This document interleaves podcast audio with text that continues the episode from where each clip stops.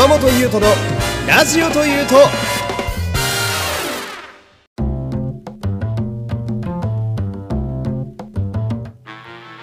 どうも皆様こんにちは。声優の山本優斗でございます、えー、日曜日恒例の日朝の会仮面ライダーギーツの感想会でございます。まあね、えー、アップが遅れまして、まあ、今日は月曜日ですけれども、えー、よろしくお願いします。というわけでね、えー、今日のギーツが、えー、第7話ということでございましてまあ今やってるデザイアグランプリの最終決戦うんラスボスが現れてね、えー、最後の決戦になるというまあ非常にこう分かりやすい、え、感じになっておりまして、え、生き残った4人のうち誰が、え、最後に1人抜け出すのかという感じのまあそういう感じでね、え、スタートしている7話そして多分来週の8話なんですけれどもうん。私が今週、えー、個人的にびっくりしたところはですね、うん、あのラスボスが現れてツムリが、えー、その参加者のみんなに、えー、敵が出てきましたみたいなアナウンスしてるとこありましたけれども、うん、ツムリって飯食うんだなっていうのにちょっとびっくりしましたね。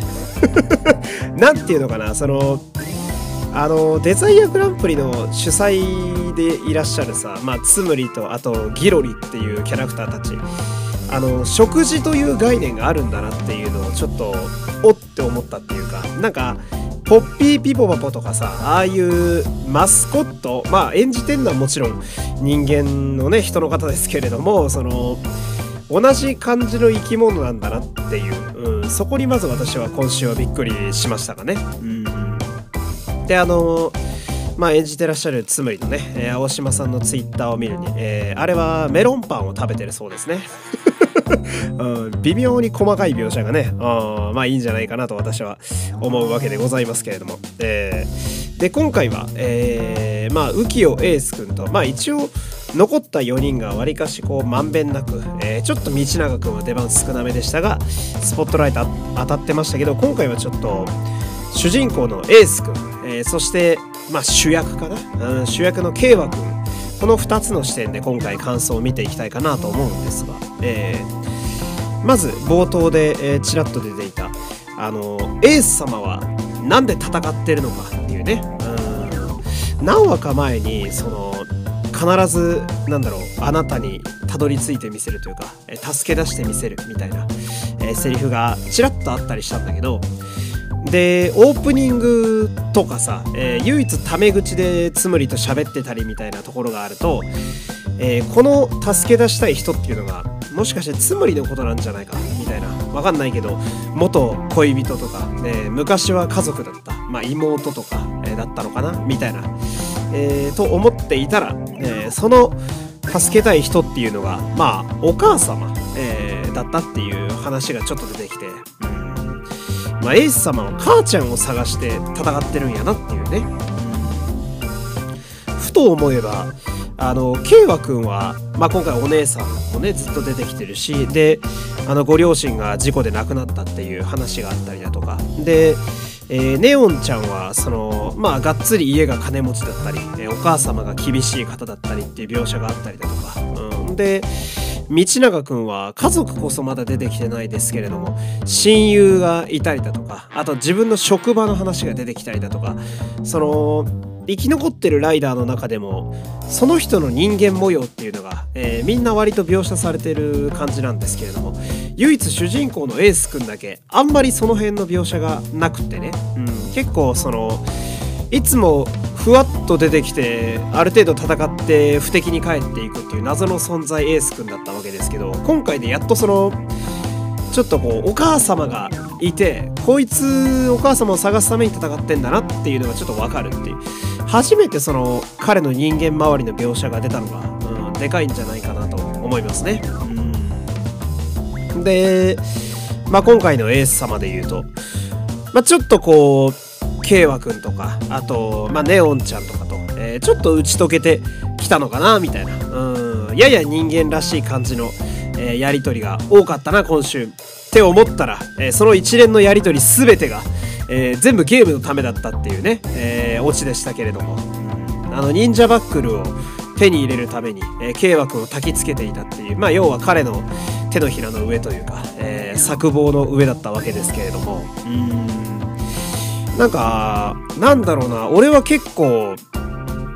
令和の主人公だとこうエース君が好きでして。っていうのもこのなんか食えない感じがすごい好きなんですよね、うん、読めないというか、うん、読めない主人公が個人的にはかなり好きなんですよ、うん、もちろんさ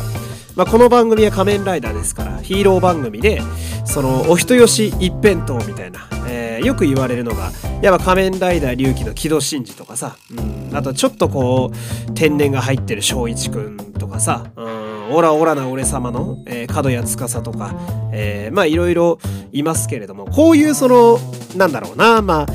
子供たちが憧れる兄ちゃんみたいな、えー、そういう主人公ももちろんヒーロー番組だから、えー、ありだなと思うんですけれどもたまにこういうこいつ何考えてんだろうな腹の中っていう視聴者がちょっと不安になるようなタイプの何考えてんだろうなタイプの主人公。でこれはやっぱいいっすよね、うん、私が大人になってしまったからかもしれないんだけれども。うん。だお子さんの視点だとエース君ってどう映ってんのかなっていうのがちょっと今週見てては気になりましたね、うん、だってあれ展開的にはさエースが悪役って言われても何ら違和感がないというか、うん、慶和君が主人公でエースが悪役って言われてもまあまあまあそうだろうなって思っちゃうぐらいには結構悪どいことやってたし、うん、なんかそれこそヒーロー番組の主人公としてあるまじき行いが割と多い気がするんだよねエース君って。あのー、かつて仮面ライダービルドの主人公桐生千とは、えー、あの相棒である万丈龍河にその見返りを求めたらそれは正義とは言わねえぞって怒るシーンが、ね、名シーンがあるんだけれどもまさにそれだよね。だってエース君って自分の見返りのために結構人を騙したりするわけだからさ。まあその何？目的？えー大いなる目的を考えるときっと彼はヒーローだとは思うんだけれどもその要所要所は結構悪どいことやってるからさまあここがあんま今までの主人公にはない感じのスタンス、うん、で斬新でいいなと思うわけですよ。うん、でなんだろう。このちょっと悪どい感じの人を騙して人を食ったような主役？うん。がエース君だとしてでこれあの仮面ライダーギーツのうまいなと思う点なんですけれどもこのなんかともすれば悪役とも見えるような嘘ついちゃうタイプの主人公を置いておいてこの人だけだとやっぱ悪いやつにしか見えないんだけどこれ2号ライダーでめっちゃくちゃお人よしの桜井慶和っていうキャラを置いておくことによって、まあ、バランスが取れてると思うんですよ。うん、そのやっぱ嘘ついてさ自分の利益のために人を騙すっていうやつ。これだけで言ったらただの悪役悪いやつなんだけどまあ人間臭くて俺は好きだけどまあこれだけだと主人公としてはどうしても成り立たない。だからそのなんだろう受け皿として、えー、超絶お人よしのこっちが主人公なんじゃないかって思わせる慶和くんを置いておく、うん、これによってまあ一応ギリヒーロー番組としては成立してるっていうこのバランスが俺はすごく特に今週はうん好きでしたね。うん。でまあ今こう悪いやつだみたいな話しましたけどこうエース様はさ、えー、まあ今言ったようにそうやっぱ平気で嘘つくしうん。でね、ゲームのことばっか考えてるし、まあ、慶和君にもね、今週突っ込まれてましたけど、うん、あと、でもそういう割にはやっぱりヒーローっぽいこともちゃんとするし、うん、あの退場になった人らの代わりにさ、えー、子供救ったりっていうのもちゃんとしてたし、うん、でもなんかたまにこう険しい表情みたいなのもするしさ、うん、なんか騙したくて騙してるわけでもなさそうだぞこの男みたいな。うんで喋ってるセリフもやっぱ嘘が結構多いからどこまで信じていいか分かんないけどまあ全部が全部嘘ではなさそうだと、うん、多分本音も多少混ざってんだろうなみたいなこういう一息で読めそうにない感じのキャラクターに浮世エースは仕上がっていて俺はこの辺の人間味みたいなのがすごく好きですね。うん。なんだろう。一言でこいつってこうだよって説明できない感じのキャラっていうのがいいなと思うんですよ。だってまあこれは仮面ライダーっていう創作の世界のお話だけれども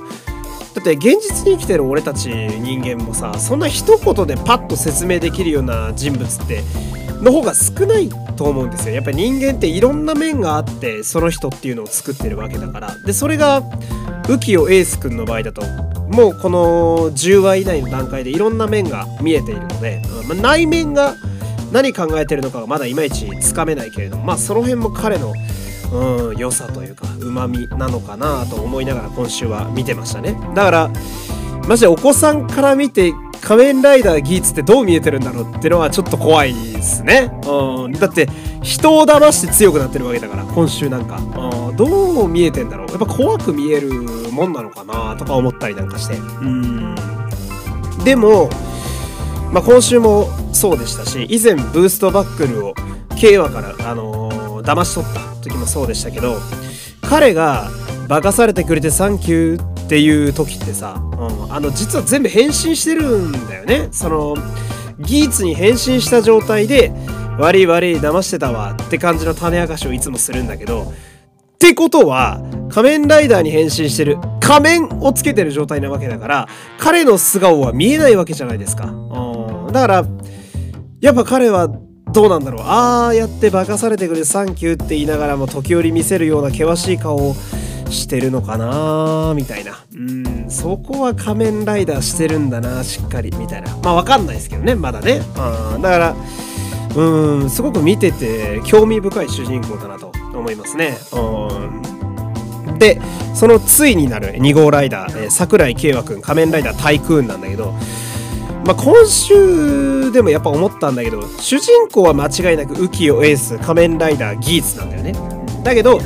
物語の、えー、主役は多分桜井慶は仮面ライダータイクーンなんだよね。まあ、この辺のバランス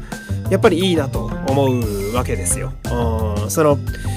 こいつ何考えてんだみたいな主人公を置いておいてその横にそいつに振り回される常識人を置いておくことによってうんまあ話がこう、えー、いい意味でこじれていきやすいというか、うん、こういうやつらをこじれた方が面白いからね。うん、だ慶和くん我々はやっぱ慶和くんの視点であの話を見ているというか。うん。で慶和くんといえば、まあ、今週は結構彼の家族周りだとか、えー、彼の日常、うん、も結構描かれてましたけどその中でそのやたらとお姉さんね、えー、やたらお姉さんがフラグ立てまくるなって思ってたんですけど、うん、最後の飯とかね言ってましたけどあの来週大ピンチらしいですねうん、お姉さん大ピンチらしいですね。うん、で、あのー、桜井慶和くんがそこでちょっと男になるというか、えー、姉さんの前で初めて変身するらしいんだけど、これ俺めちゃめちゃ楽しみなんですよね。うん、やっぱ仮面ライダーの正体バレー変身ってさ、まあ一個花というかさ、うん、今、パッと思いついたやつだと、えー、あのまあ、警察官としてねあの戦っていた「仮面ライダードライブ」っていう作品が過去にあって竹内涼真さんが主人公だったんですけどその竹内くん演じる泊慎之介、まあ、警察官なんだけど、えー、実は仮面ライダーなんだけど仮面ライダードライブっていう、で視聴者はもちろん泊慎之介がドライブであることは知ってるんだけど作中の世界の市民たちは仮面ライダーは謎の存在だから、えー、その警察官が変身してるとはみじんも思わないわけよ。でさあの20話ぐらいだったかなどうしても市民の目の前で変身しなきゃいけない場面が出てくんのよ。まあ、要は正体バレですよね。あで、そこのあの竹内くんのお芝居と話の流れ、三条さんの書いた脚本がめちゃくちゃ熱くて、その、バレるバレないっていうよりは、その、戦わなきゃいけないみたいな。変身しなきゃいけない。正体がバレるとかじゃないみたいな。感じで。うん。むちゃくちゃ良かったのよ。でやっぱこの仮面ライダーっていう人知れず戦うヒーローがさ身近な人だったり街の方々だったりに正体がバレる時のまあこのカタルシスというかこれはねやっぱ何年もヒーロー番組のこうファンやっててねうんやっぱこう味わい深いものがあるわけですよ。うん、で今回のギーツで言うと、まあ、来週その、えー、どうやらお姉さんの前で慶和くんが対空に変身するみたいなんだけどこれどう料理するかなって今からすごく楽しみなんですよ。うん、で、しかも、撮ってるのが、まあ、今週からそうなんですけど、上堀内監督という方で、上堀監督はマジで、めちゃくちゃ厳しいけど、あの、キャラの心情を深掘りして、えぐいぐらいえぐり出して描写してくる人なので、多分めっちゃいいシーンやと思うんですよ。うん。まあ、あえて安っぽく言うならば、激エモだと思うんですよね。あだすげえ楽しみっす。うん。で、まあこう、慶和くんが、なんだろうな、今週もそうだし、来週もどうやらね、かなり彼の試練の場面みたいなんだけど、こう、徐々にさ、戦うことに、なんだろう、前向きっていうか、戦わなきゃいけないに徐々になってきていて、俺はそこがすごく最近の慶和くんは好みでして。うん。今週も、まあ、例に漏れずやっぱりまたブーストバックル手に入れてましたけど、その、まず自分が使うことによって、えー、この何人々が危険にさらされる状況をまず、えー、どうにかしようってしてる部分も以前の彼ではきっとなかった行動だと思うし、うん、でまああの最後にねあのギーツに騙されていて、うん、もう君のことは信じないよとかさボロボロになりながらもゲームのことばっか考えてみたいなこと言ってたけどあの時の表情めっちゃいいんだよね。うん、その、今まで慶和くんってさ、なんか視聴者目線からすると、お人よしすぎるというか、楽観的すぎるというかさ、なんだこいつみたいな、その、なんていうのかな、エース様に対してはさ、何考えてんだこいつって思うんだけど、慶和くんに対しては、何考えてんだこいつがちょっと意味が変わってくるというか、その、そんな生優しい考えで生き残れるかよって視聴者に突っ込まれそうなさ、もうほんと、ペラペラのね、えー、ただただ善人ぶりたいだけなのかな、この兄ちゃんはっていうようなとこも思われるぐらい、こう、まあ、日よ、日和三つが平和主義者というか、まあそういう、今時の若者感を出してるね、そういうキャラだったわけだけれど、まあ、今週で目つきがちょっと変わるわけよ。うん、その、今までお人よしでヘラヘラしてた兄ちゃんが、ちょっと曇り始めて、うん。で、仮面ライダー名物なの、傷メイクからの相手を睨むような目ですよ。あちょっとこう目に、まあ、殺意が湧いてるというか、えー、闘志が湧いてきているので、俺は多分、来週、慶和くんめっちゃ化けると思うんですよ。で、これ今喋ってて今気づいたけど、ギーツは狐で人を化かすけど、タイクーンはタヌキだから多分こっから化けてくんだろうね。化かすんじゃなくて、彼は化けてくんじゃないかなと。今思いました。これ今思いついた。うん。で、なんと言っても、えー、来週ね、こう多分、えー、タイクーンと忍者のバックルは相性がいいんでしょう。色も近いし。うん。で、タイクーンは昔の憧れのヒーローである忍者の力を使って来週活躍すると思うんだけど、えー、次回予告にも出てましたけどね。うん。来週タイクーンがライダーキックするんですよ。えー、ライダーキックよここで満を持して8話目にして。うーこのギーツっていろんな仮面ライダー出てくるけれども、まあある意味で一番主人公っぽい性格しているのは、まあタイクーンなわけですよ。うん。で、ここで、やっとタイクーンにぴったりなバックルを手に入れて、そこから、あの、シリーズの伝統であるライダーキックをするという。で、しかも、緑色のキャラクターがさ、ライダーキックするから、やっぱ伝統に乗っ取るならこっちなんだよね、ギーツよりは。うん。やっぱすごく、楽しみですよ。で、しかも撮ってんのが上堀監督だぜ。いや、間違いないと思う、俺来週。あやっぱ、この二人の男、うん、浮世エースという食えない主人公、そしてそれに振り回されながらもちょっとずつ自分の戦い方がこう見つかってきてるのかな。うん、慶和くんっていうこの二人、こいつらからまだまだ目が離せないなと思ったっていう。うん。ギーツは個人的には結構スロースタートだと思っているんですが、えー、丁寧に割とキャラを描いてくれているので、うん、個人的にはかなり今んとこ好感触なんですよね。だから引き続き見守っていきたいなと思ったっていう、えー、今日はそんな感じのお話でした。えー、今日もお付き合いありがとうございました。お相手は山本優斗でした。また次回、さよなら、さよなら。